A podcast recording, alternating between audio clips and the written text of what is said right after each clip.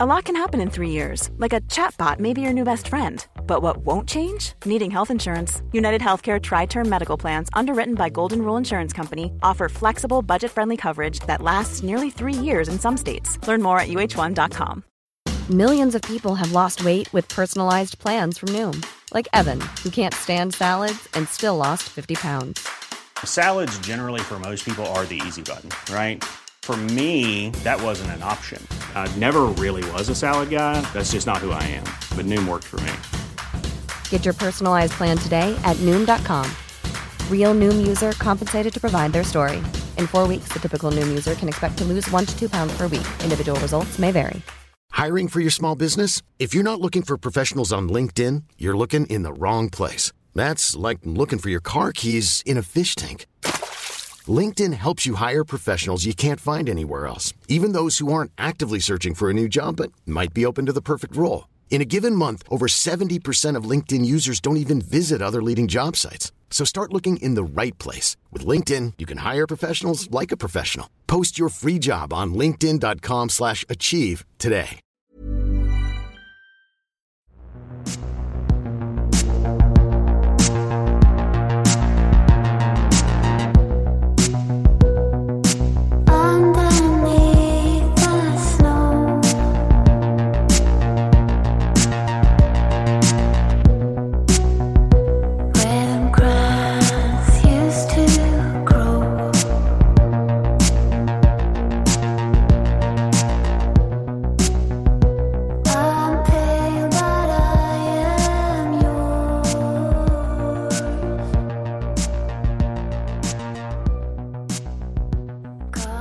Olösta mord, Blomstergatan. Det här avsnittet har skrivits av Erik Hjertberg. Det här är en podd som bara ställer frågor och aldrig ger några svar. Vad tror du själv? Kontakta oss gärna med dina teorier om fallen som vi tar upp. Kontaktinformationen finns i avsnittstexten i din poddapp och i slutet av avsnittet. Olösta mord kommer för närvarande ut på jämna torsdagar, torsdagar jämna veckor. Men du kan påverka om trafiken ökar markant eller jag får in 1000 kronor i donationer så kommer det ett avsnitt även på en vecka. Och det har kommit in en del donationer. Tack så mycket för dem. Men vi är inte uppe i 1000 kronor än. Nästa avsnitt kommer alltså den 1 juli 2021. Eller den 24 juni. Swishnumret finns i avsnittstexten. Det här avsnittet handlar om händelser i Västerås kommun. Västerås kommun är även platsen för brevbombsmordet 1990, mordet på Håkan Holmström 1997, det som kallats för politikermordet 2002 samt det som kallats för Powermeet-mordet 2013. Dessa fall togs upp i avsnitt 3, 59, 12 och 16 av den här podden. Mälarkommunen Västerås har 2009 en befolkning på 135 936 personer. Robert är 45 år gammal. Han och Maria har varit sambos i nästan ett år. De bor tillsammans i Marias bostadsrätt. Lägenheten finns några trappor upp i ett flerfamiljshus på Blomstergatan i området Gideonsberg nordost om Västerås centrum. Huset ligger mitt emellan Gideonsbergskyrkan och Gideonsbergspubben. Fasaderna är av gammal rosa puts. Snön ligger vit på taken. Klockan 21.26 på kvällen den 23 december 2009 ringer Robert SOS Alarm och begär en ambulans. Han säger att han har påträffat sin sambo liggande på golvet och att han inte får liv i henne. Ambulanspersonal och polis kommer till platsen. Man konstaterar att kvinnans kropp är kall och att hon är avliden. Hon ligger på rygg på ett sängtäcke invid nedre änden av parets dubbelsäng i sovrummet. Från kvinnans huvud finns ett släpspår med blod upp mot sängens övre ände. Hon är bara klädd i en T-tröja. På grund av blodspåret påbörjas en kriminalteknisk platsundersökning vid midnatt. Dödsfallet fastställs därefter formellt av läkare klockan 03.15. Robert, som var sambo med Maria, arbetade med att bygga elmotorer på ABB Motors. Maria hade sjukersättning och efterlevande pension. Sjukersättningen hade sin grund i att Maria led av en tarmsjukdom med återkommande kramper och stark smärta. För smärtlindring hade hon recept på morfinbaserad medicin. Maria var ofta på sjukhus. Den 20 december 2009 åkte hon in på sjukhuset. Hon vistades där till den 22 december 2009 då hon runt klockan 13.30 lämnade sjukhuset. Robert stämplade den dagen ut från arbetet strax efter klockan 14. Maria var hos frisören. Enligt Robert var han och Maria sedan tillsammans i centrum under några timmar på eftermiddagen och gick i affärer. Klockan 16.20 ringde Maria till en väninna. Väninnan har sagt att Maria då var glad, att de pratade om att julhandla och att de skulle hämta Robert med bil klockan 12 nästa dag när Robert slutade jobbet. Robert har uppgett att det inte var tal om så mycket julförberedelser. Han själv skulle fixa en present, ett bälte till sin son och även köpa en flaska whisky till Marias yngre son Gunnar. Det var, enligt Robert, inte så att Maria skulle hämta honom efter jobbet eftersom Gunnar skulle ha bilen för att hämta en person på Arlanda. Maria har två vuxna söner från ett tidigare förhållande och Gunnar är alltså den yngre av dem. Under kvällen ringdes några telefonsamtal till Marias telefon som hon inte besvarade.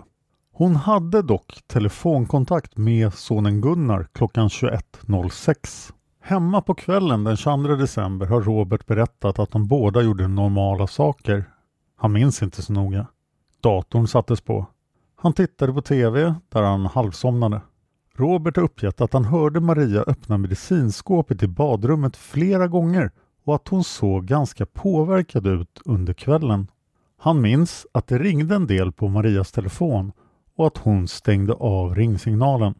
Robert har också berättat att Maria pratade om att dagen efter träffa en väninna som var tillfälligt i Västerås och frågan om vad paret skulle göra dagen efter skulle styras lite av om detta blev av. Robert har uppgett att Maria har sagt att väninnan helst inte träffade honom när hon och väninnan skulle ses eftersom väninnan inte gillade honom. Väninnan har uppgett att hon sent på kvällen den 22 december upptäckte att hon hade ett missat telefonsamtal från Maria.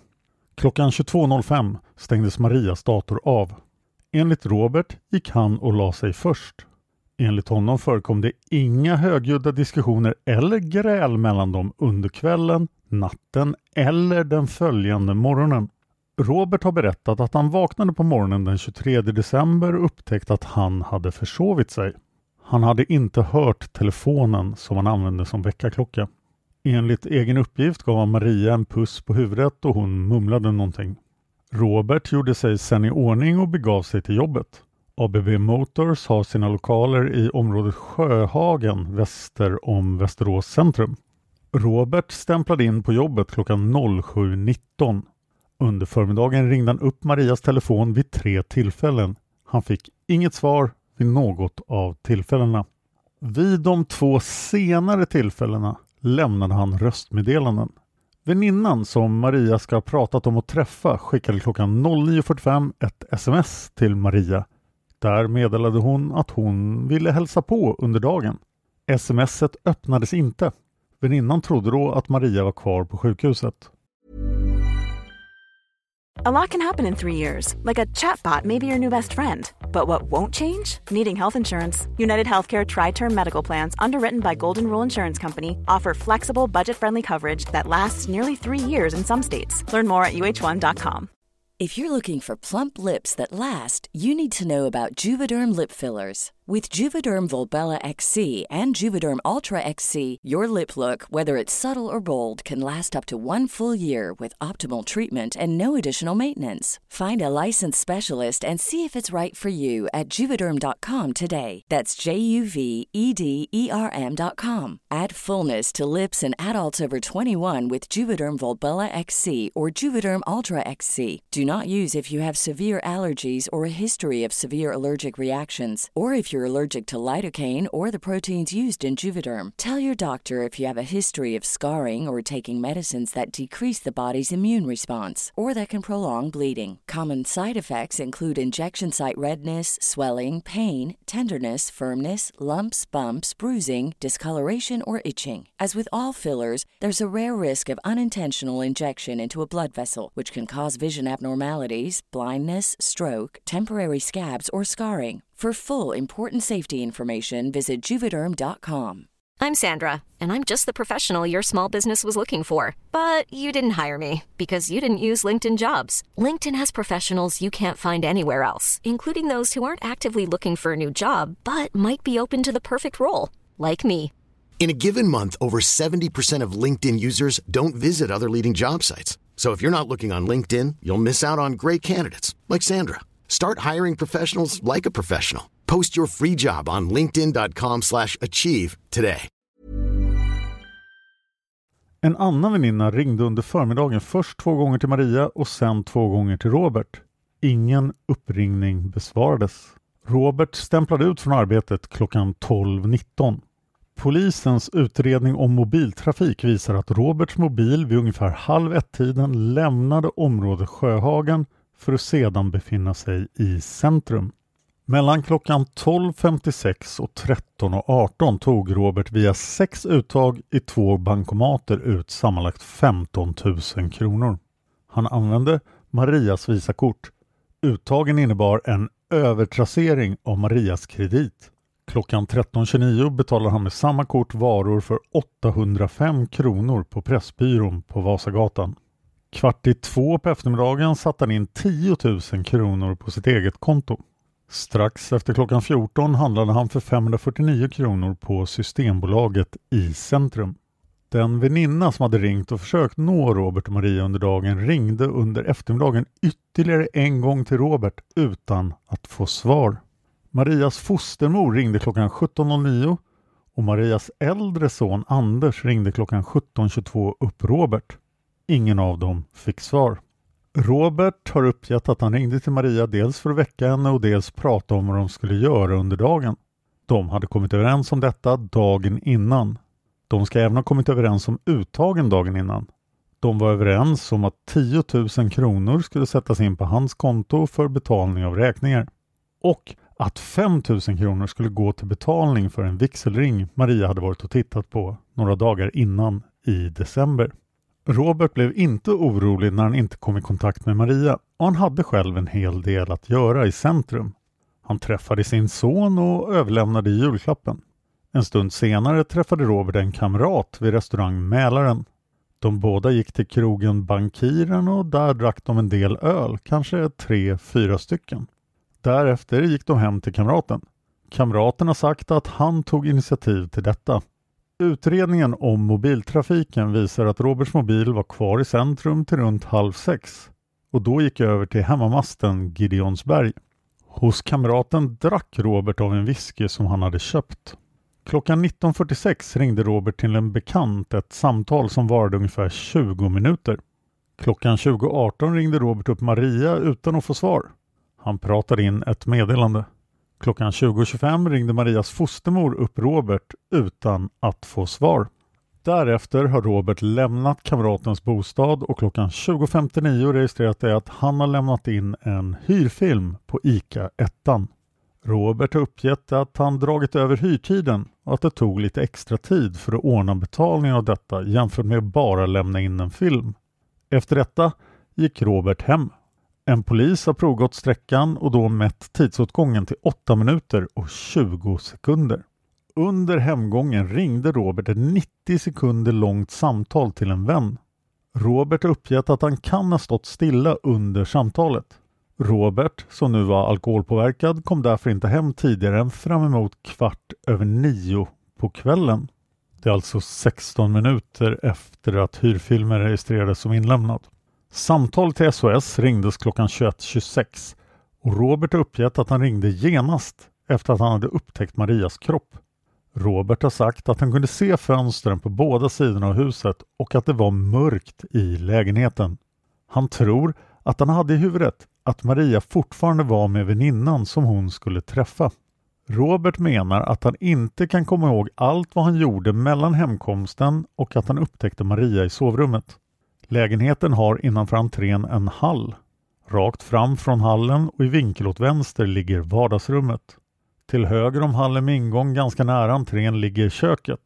För att komma till sovrummet får man gå genom hela köket till den enda dörren in till sovrummet. Robert har uppgett att han la tillbaka Marias visakort på sin plats utanför en garderobsdörr i hallen och att han öppnade och tittade lite på den julklapp han hade fått av sonen. Han har också rökt en cigarett och kanske tog han sig en liten whisky. När Robert sedan gick in i sovrummet låg Maria på golvet vid övre sängänden. Robert har uppgett att han fick ta sig upp på sängen för att tända sänglampan. Han drog fram Maria en bit och kom i chocktillstånd när han blev blodig om händerna. Och då ringde han larmnumret. En utvidgad rättsmedicinsk obduktion görs av kroppen. Obduktionen visar bland annat att Maria har flera skador av trubbigt våld på olika ställen av huvudet. Skador på vänstra överarmen ser ut som greppmärken. Huvudskadorna ser inte ut som det kan förväntas vid fallskador. En överläkare noterar att huvudskadorna, greppskadorna och ytterligare skador talar för att kvinnan har befunnit sig i handgemäng med en annan person i nära anslutning till dödsfallet. Som dödsorsak anges en akut cirkulationssvikt i kombination med inandning av magsäcksinnehåll till luftvägarna. Överläkaren menar att det är möjligt att de omfattande yttre huvudskadorna har gett upphov till medvetslöshet och kräkning. Huvudskadorna kan därmed ha bidragit till dödsfallet. Utlåtandet undertecknas den 25 januari 2010. Samma dag anhålls Robert. Han är misstänkt för mord. Det har gått mer än en månad sedan Marias död innan händelsen blir känd för allmänheten. Robert häktas på eftermiddagen torsdagen den 28 januari 2010. Åklagaren har begärt Robert häktad för mord alternativt grov misshandel. Men tingsrätten beslutar att rubriceringen ska vara grov misshandel och vållande till annans död. Robert är inte tidigare dömd för några grova brott. I februari åtalas Robert för grov misshandel och vållande till annans död. Det rör sig om ett indiciemål. Indicium innebär omständighet eller tecken som utan att direkt ge information om det som ska bevisas ändå pekar på eller gör det möjligt att sluta sig till detta. Robert har lämnat flera versioner om sitt agerande. Flera grannar har också hört paret gräla dagen innan julafton något de tänker vittna om i rätten. Rättegången ska inledas den 3 mars och fortsätta den 17 mars. Rättsläkaren har inte kunnat slå fast den exakta tidpunkten för Marias död. Dödsfallet fastställdes klockan 03.15 på natten till den 24 december. Maria ska ha avlidit någon gång mellan 3 på natten till den 23 december och 3 på eftermiddagen samma datum. När det gäller skadorna på kroppen menar rättsläkaren att blånaderna på olika delar av kroppen som inte penetrerat huden, till exempel greppmärkena, kan ha uppstått tidigast ett dygn innan döden. När det gäller flera skador på huvudet som orsakat kraftiga blödningar måste dessa uppstått kort tid innan blodcirkulationen upphörde. Detta har rättsläkaren kommit fram till på grund av att det inte fanns så mycket blod på platsen som citat odiskutabelt slutcitat är den plats där kvinnan dog. Det finns massiv bevisning om Marias liv dygnet innan hon dog som utesluter att skadorna har uppkommit vid tidigare tillfälle. Dygnet innan hon dog tillbringade Maria med lasarettsvistelse, besök hos hårfrisörskan och hon gav ett gladlynt intryck vid telefonsamtal. Enligt tingsrätten kan blånaderna inte ha uppstått innan Maria och Robert kom hem till bostaden. Det finns ingen anledning att utgå från annat än att de uppkommit i samband med att skadorna på huvudet uppkom. Rättsläkaren har uteslutit att vissa skador på kvinnans huvud har kunnat orsakas på annat sätt än genom våld av annan person som ju då inträffat tidigast runt tre på natten till den 23 december. Tingsrätten anser därför att Maria under den angivna tiden har utsatts för misshandel med våld mot hennes kropp och mer massivt våld mot hennes huvud.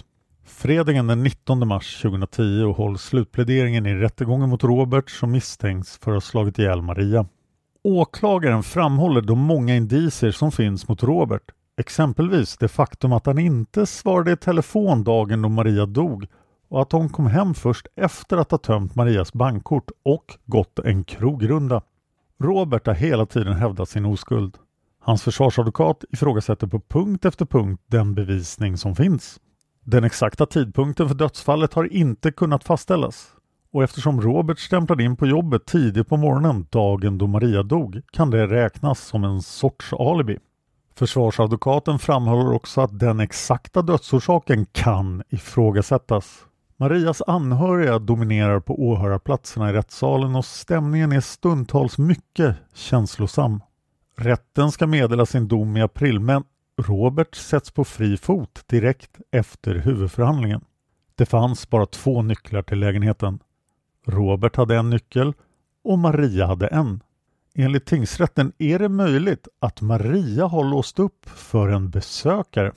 I slutsatserna för den kriminaltekniska undersökningen finns det inget som talar för att en okänd person har tagit sig in i lägenheten och skadat Maria, men att detta inte heller kunde uteslutas.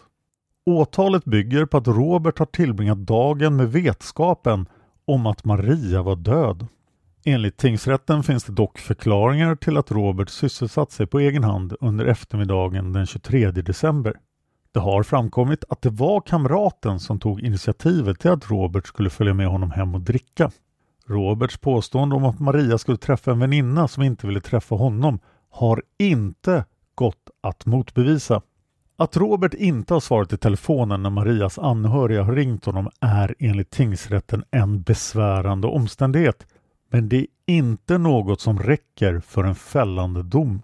Ett bevis som anses tala mot att Robert dödade Maria är ett vittnesmål från grannen i våningen under. Grannens lägenhet ligger i våningen under Marias och har samma planlösning. Det innebär att grannens sovrum låg direkt under sovrummet som Robert och Maria använde. Enligt grannen var det ganska lyhört i huset och att han även tidigare hade hört ljud från lägenheten ovanför.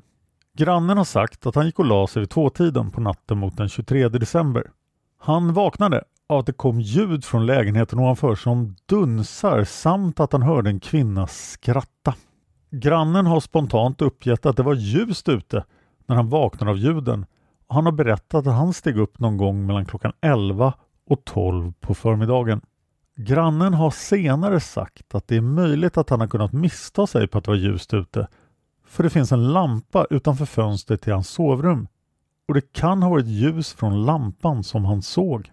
Om grannens första påstående stämmer, om det var ljust ute när han hörde ljuden så är det uteslutet att Robert då befann sig i lägenheten.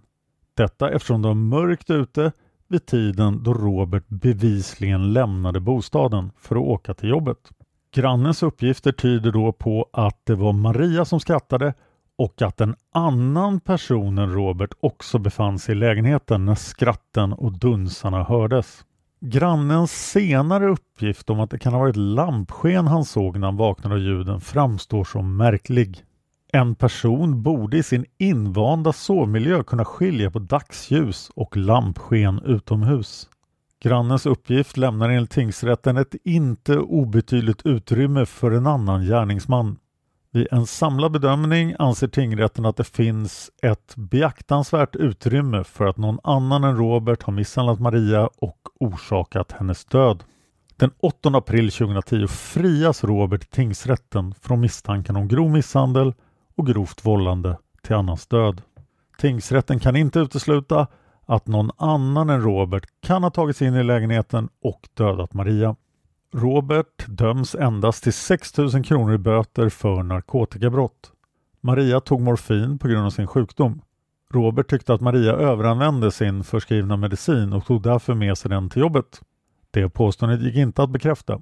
Robert kunde inte heller bevisa att han hade haft Marias tillåtelse att ta hand om narkotikan. Fem år senare är Robert aktuell i en annan brottsutredning. Den 26 april 2015 kallas polis till Välljärnsgatan i området Bäckby i västra Västerås. Polisen möter en skadad man utanför det plåtklädda betonghuset. Mannen förs med ambulans till sjukhus. Vid en läkarundersökning visar det sig att mannen bland annat har brutna reben, en punkterad lunga och blödningar i huvudet. Brottsoffret berättar att han har blivit misshandlad. Våldet ska också ha orsakat att han har förlorat en massa tänder.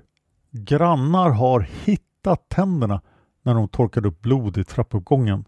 Det är oklart vad som är motivet till misshandeln men både Robert och brottsoffret känner kvinnan som bor i lägenheten. Robert nekar till brottet men döms 2019 till ett års fängelse för grov misshandel. Domen överklagas till hovrätten. Hovrätten fastställer tingsrättens dom vilket innebär att fängelsedomen fortsätter att gälla. Mordet på Blomstergatan 2009 är ett av de fall i Västerås som granskas av polisens Kalla fallgrupp. När Kalla fallgruppen börjar granska ett fall görs först en översiktlig granskning av fallet. Till en början ska det avgöras om det är ett mord. Det kan i vissa fall visa sig att rubriceringen är vållande till annans död. Då är brottet preskriberat och ingen kan längre straffas för det. När det gäller mordet på Blomstergatan var Robert inledningsvis misstänkt för mord och senare misstänkt för grov misshandel och grovt vållande till annans död. Om den senare brottsrubriceringen visar sig vara korrekt kan det brottet vara preskriberat idag. Preskriptionstiden för grov misshandel är 10 år. Preskriptionstiden för grovt vållande till annans död är också 10 år. De personer som i det här avsnittet endast omnämns med förnamn heter egentligen någonting annat. Journalisten och manusfattaren Erik Hjertberg har varit i kontakt med de närmast anhöriga till den mördade kvinnan men än så länge har ingen velat ställa upp på en intervju. Erik har även sökt polisens Kalla fallgrupp för en kommentar. Vill du veta mer om mordet på Blomstergatan eller vet du kanske mer om det redan än vad du nu har hört och vill dela med dig av det? Gör det då till Erik och det bästa stället är www.erikhjertberg.se och inga prickar över öet. Källförteckning i urval följer efter musiken. Olösta mord finns på Facebook. Följ oss gärna där och prata fallen med oss. Jag finns på Twitter och Instagram. Jag heter Dan Hörning, så jag är lätt att hitta. Tack till Erik för det här manuset. Tack till Trippnaha för musiken ni hör i början och slutet av varje avsnitt. Låten heter Immune, finns både på Youtube och Spotify. Till sist, tack till dig för att du lyssnar på Olösta mord.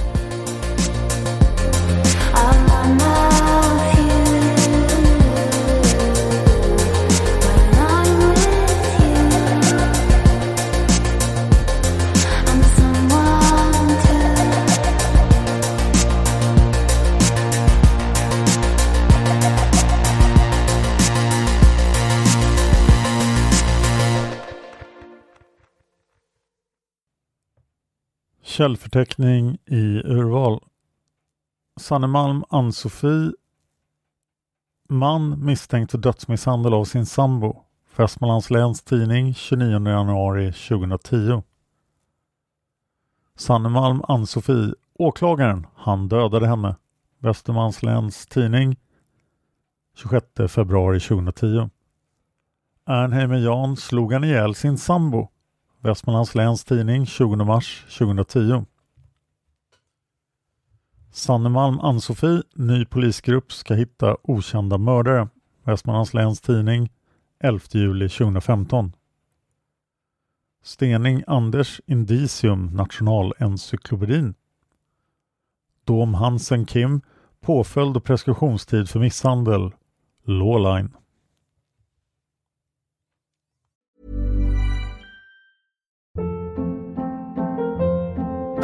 Hold up. What was that? Boring. No flavor. That was as bad as those leftovers you ate all week. Kiki Palmer here, and it's time to say hello to something fresh and guilt-free. Hello Fresh. Jazz up dinner with pecan-crusted chicken or garlic butter shrimp scampi. Now that's music to my mouth. Hello Fresh. Let's get this dinner party started. Discover all the delicious possibilities at hellofresh.com.